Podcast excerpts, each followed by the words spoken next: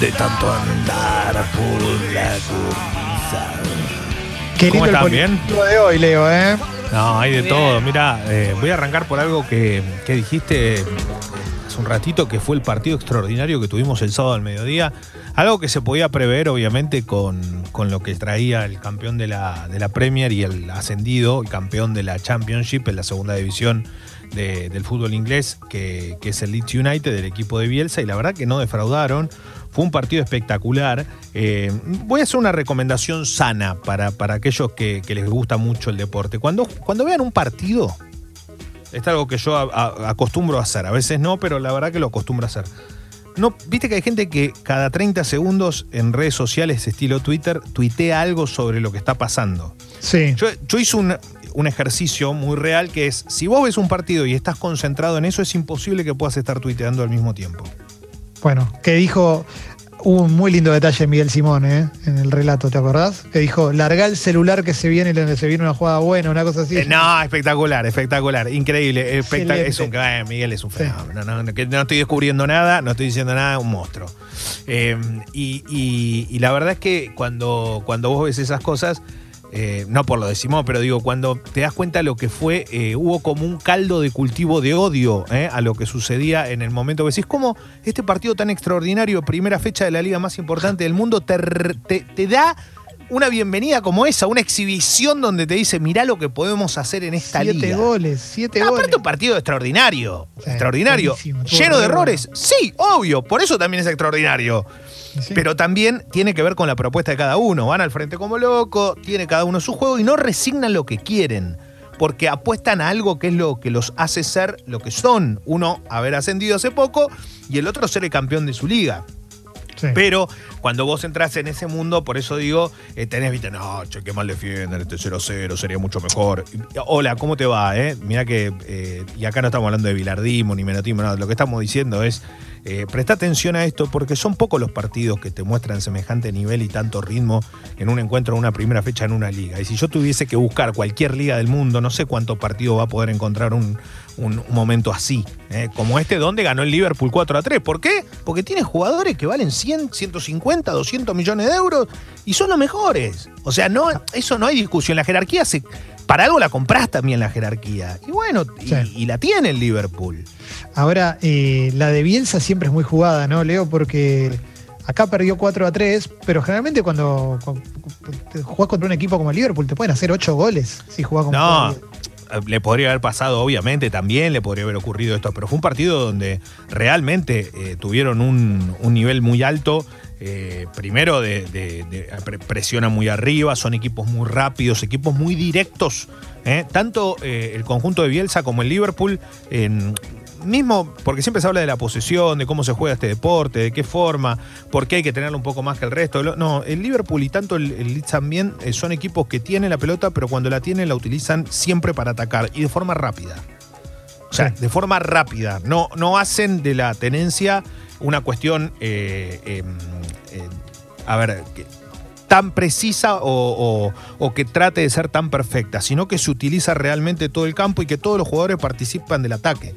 Cuando Sí. vos ves eso, te das cuenta que hay que mantener un ritmo de esa forma.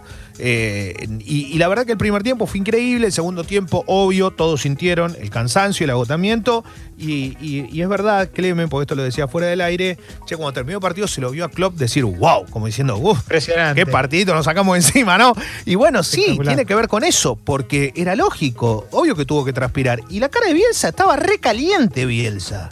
Pero recaliente, porque perdieron por una pelotude, perdón que lo diga así, por, una, por un foul idiota. Cuando faltaban cinco minutos, no podés hacer ese penal. Rodrigo Moreno, por el cual pagaron 30 millones de libras.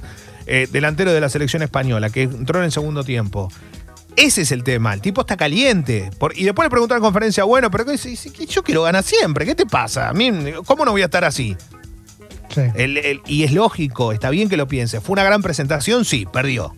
Entonces, lo que, lo que debe pensar Bielsa es, ahora viene el Fulham, tengo que ganar, porque es lo que hablábamos en, en- en la previa de, una- de un torneo como este, donde hay equipos tan buenos, se complica, no es tan sencillo, pone mucha guita a todos los clubes, son todos los partidos muy difíciles, pero bienvenido sea que un arranque de torneo se haya dado de esta manera, y es muy lindo ver todo lo que ocurre alrededor de eso, sin público, ¿no? En Anfield, Sí. sin gente, Eh, obviamente que eso no es lo mismo, pero es lo que, es lo que podemos observar. Bueno, más allá de esa situación, eh, hubo, hubo, hubo muchas, ligas que ya se están jugando, que están arrancando. Y ayer, por ejemplo, se vio un partido muy caliente, el clásico entre el PSG y el Olympique de Marsella. Eh, se mataron a patadas, el Olympique terminó ganando el, encuentro. a Benedetto le anularon un gol, mal anulado porque no había sido offside. Eh, la jugada previa y terminó con la expulsión de todos los jugadores prácticamente. Y de lo que nos conocemos nosotros, Paredes, Benedetto, Neymar, Di María, todos, todos. Un, una tangana se armó. Porque hay un chico, Álvaro González, un chico uruguayo, que no es el Álvaro González que nosotros conocemos por jugar en, el Tata, en Boca y en tantos equipos.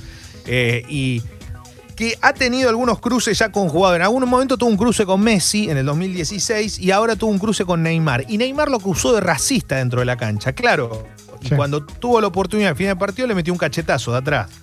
Eh, que no fue, no fue para tanto, la verdad. pero estamos, no, estamos en una, loco. Te, te, hago una palmadita en la cabeza y te echan. No, bueno. Y que cuando además. además es una palmadita en la cabeza y te corro dentro del vestuario. Pero eso fue lo racista, la, el palmadita, no, entiendo. No, no, fue al revés. Eh, lo que acusa a Neymar es que en el medio del, encontronazo que tuvieron durante el partido, tuvo eh, una, actitud racista. Álvaro, no sé qué le habrá dicho, la verdad que no no, no, no, no sé, no sé si Neymar si realmente lo hizo o no lo hizo, pero él fue muy claro. Y como no hay público, escuchá lo que dicen, porque los micrófonos están encendidos y el tipo le dice, Racins no, Racins no, Racins no. Entonces ahí. Pero lo eh, dijo, eh, Leo, perdón.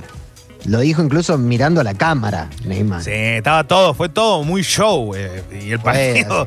Bueno, me echan por racista, le dijo el otro. Exacto, mucho bolonqui. Y esto, esto es lo que estuvo pasando en este partido. Comento esto porque se dio una situación eh, entre Benedetto y Paredes que terminó en una batalla campal. Y igual aclaro que Benedetto y Paredes tienen una amistad, aparte de ser. Pero bueno, se mataron, fueron con todo dentro de la cancha en el minuto final. Terminó ganando igual el, el Olympique de Marsella, segunda derrota consecutiva del PSG.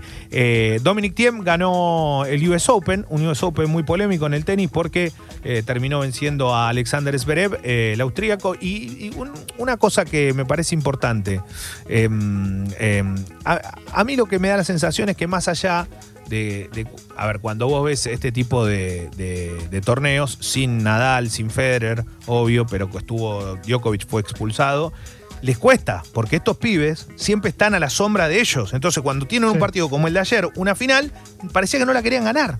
O sea, Esberev levantó dos sets iba 2-0 y la terminó perdiendo la final. La primera vez en la historia del tenis que una final de un Grand Slam eh, termina siendo así de esta manera. Entonces eh, le cuesta y es lógico. No están tan acostumbrados. No es que no lleguen a decisiones, eh, a, partidos finales, sino que, no, que en un gran slam casi siempre ven los mismos nombres. Es la realidad. Eh, ocurre en el tenis desde hace mucho tiempo. Así que bueno, bienvenido sea, bien por tiempo que se sigue afirmando como uno de los mejores tenistas del planeta. Obviamente que con todo lo que ocurre y con todo lo que pasó en el medio de la pandemia. el, el lo que está circulando en estas horas es el ofrecimiento más caro de la historia sobre, y volviendo al fútbol, con un, con un deportista, de un defensor que pagaría el Manchester City, por el cual el Atlético Madrid dijo que no. El uruguayo José Jiménez le ofreció el City 89 millones de euros. Sí, 89 millones de euros. Y el Cholo dijo no. No, de acá no se puede ir. 120 es la cláusula, lo quiere Guardiola. Claro, con 89 millones de euros se hacían del defensor uruguayo que juega en el Aleti, pero con este dinero no alcanza. Y en el medio de todo esto, hoy nos enteramos también que Lautaro Martínez, delantero argentino, podría estar cerrando por estas horas su contrato al Real Madrid. Pero esto lo dijo una. ¿Real Madrid? Claro, al Real Madrid este fue el tema. Cambió de Barcelona, pasó al Real Madrid, ¿no? Pero lo hizo el portal Sport Mediaset, que tiene buena información, que tiene. Pero bueno, con una información así, eh, eh, tiró esto y enseguida llamaron a alguien del Inter y el Inter dijeron, no, no, nada. Y el Real Madrid dijeron, no, tampoco, no, no pasa nada.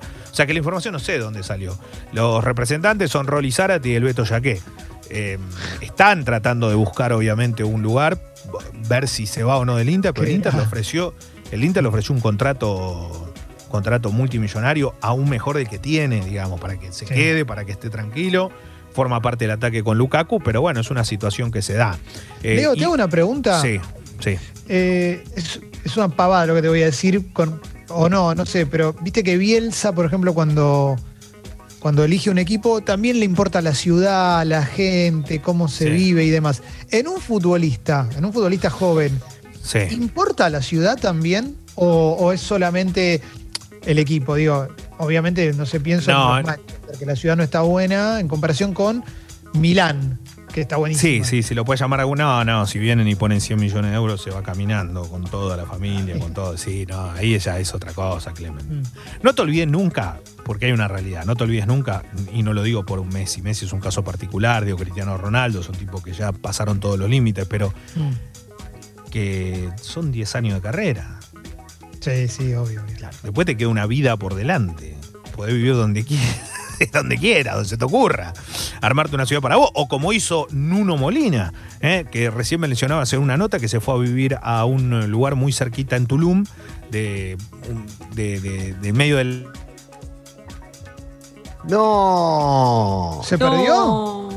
no, pero aparte no es que se ni siquiera se nos quedó congelado, que es lo que nos, suele pasar. Se cortó, no puedo creerlo, no puedo creerlo. ¿eh? No, y estábamos hablando del. De golpe. Encima. Sí, no, no, no, no, no, no, no, tremendo, tremendo, tremendo. Eh, bueno, lamentablemente, ¿no? Con muchísimo dolor tenemos que contarles que el, polideportivo de Leo hoy, hoy termina acá. No.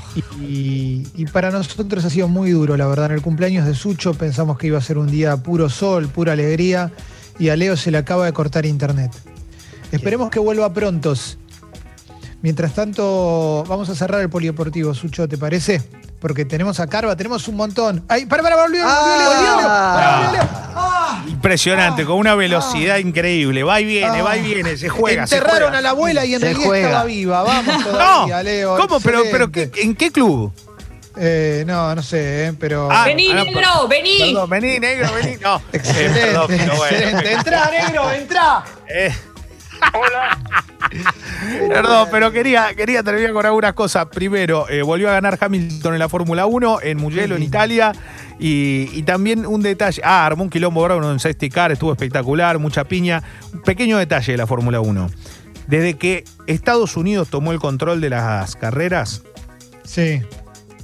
O casualidad, empezó el show.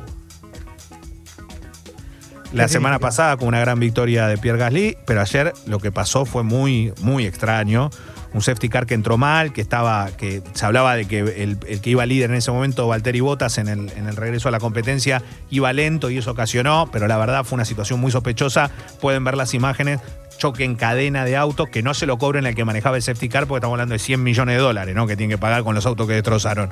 Pero lo que digo es que le guste o no, no puedo dejar de pensar en esto. Desde que Estados Unidos agarró la, la, manija de la Fórmula 1, quieren que vuelva al show. Y la verdad convoca. Yo te digo en serio, a mí me, gusta que haya un poquito de picante en la carrera, más allá de que Hamilton sale a la pista y ya sacó en, una vuelta todo lo que buscaría cualquier piloto poder sacarle a alguien en la vida. Pero realmente lo digo, eh, me parece que apuntaron un poco a eso. Y ayer volvió bueno, el fin de semana en verdad, pues fue doble fecha, pero volvió en San Nicolás el TC, el automovilismo nacional, con la victoria de Valentina Aguirre ayer, así que felicitaciones también. Buen andar del Dodge, buen andar de Torino. Y una cosa en, en, cuanto al deporte, fue un fin de semana que tuvo de todo, pero tuvo la noticia hoy también de que la Conmebol amplió a 50 jugadores el cupo de las listas de la Copa. O sea que eh, las quieren jugar sí o sí. Ustedes entienden por qué esas 50 el cupo de jugadores, ¿no? Porque dice, va, que se contagien, que pase, que esto, que lo. Es rara la situación. Pero ¿dónde sacas 50 jugadores? Claro, nadie tiene 50. Tenés que hacer contrato. Y entonces, ¿qué haces? Vas a fundir a todos los clubes, porque no te queda otra después. Una cosa, no sé, son Boca, Exactamente. Mengo, colocó. Eh, y quedate ahí con 3, 4 equipos más, basta. Bueno, esto va a fundir. Lamentablemente no es una buena decisión. De verdad, ¿qué pasa, Sucho, que vivís levantando la mano? Feliz cumpleaños. Feliz cumple, Sucho. Feliz cumple, Sucho. Eh, Leo, te quería hacer una consulta también con la Conmebol. ¿Qué onda las eliminatorias? Porque yo si soy el Barcelona y tengo que ceder a Messi a que se tome un avión y venga acá, que está todo re picante con el coronavirus, te digo, no, ni en pedo. No, bueno, pero lo que pasa que sí, se van a. Por ahora sí, por ahora están firmes. A fin de mes se da la lista de la selección argentina y recordemos que la, que la FIFA le anuló la fecha de suspensión a Messi porque pasó más de un año calendario.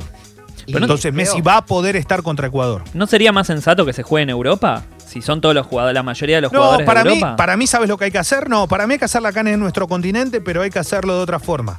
¿Y cuál es la forma? Hacer una burbuja. Una burbuja, claro. O sea, que jueguen en. Si son cuatro partidos, no es que no es como en Europa que hay 500 partidos. Cuatro partidos en una misma ciudad, que tenga cuatro estadios, en un mismo país, en un solo lugar, no importa. Buenos Aires, Lima, Montevideo, Asunción, Santiago de Chile, donde quiera, no me importa. Digo, Colombia, no importa, pero que sea en un lugar solo. Eh, que sea en un lugar solo. Si lo organiza Bolivia, tranquilo, ¿no? Porque jugamos La Paz y ahí ganas. no, no, pero digo, eh, el, tema es que ese es, ese es el, punto acá. Me parece que tendrían que haber hecho eso. Y lo mismo en la Copa. En la Copa tendrían que haber hecho lo mismo. Lo que pasa es que es difícil de la organización y todo. Pero tendrían que haber puesto un lugar donde puedan concentrarse los equipos para, para evitar los protocolos y esas cosas que son muy importantes. Protocolos no, estoy hablando de protocolo de, de Comebol. Estoy hablando de cada protocolo de cada país cuando ingresa un ciudadano que va. Y bueno, eso tenés que evitarlo. Mejor hacerlo en un solo país, sí. Cortita, ¿tendrían que hacer cuarentena? No, no hacen cuarentena. No hacen cuarentena. No ocurrió en ningún lado, acá tampoco, digamos. No, no, no va a pasar. Tienen un protocolo especial, no lo hacen. Son vuelos charters, o sea que. Pero bueno, está, está puesto así. Nada, hay, hay mucha información, Clemen, así que te mando un abrazo. Leo, sos el uno, ¿eh? En un momento sentimos que te perdíamos, pero. No, no me perdieron. No sé qué pasó en el medio, porque se, Eso nos enseñó a valorarte más, Leo. La posibilidad de haberte perdido. No sé qué pasó. totalmente, gracias, totalmente. nos vemos. Chau. Hasta la semana que viene. Gracias, Leo. Ahí vamos, dale, vamos para adelante, dale.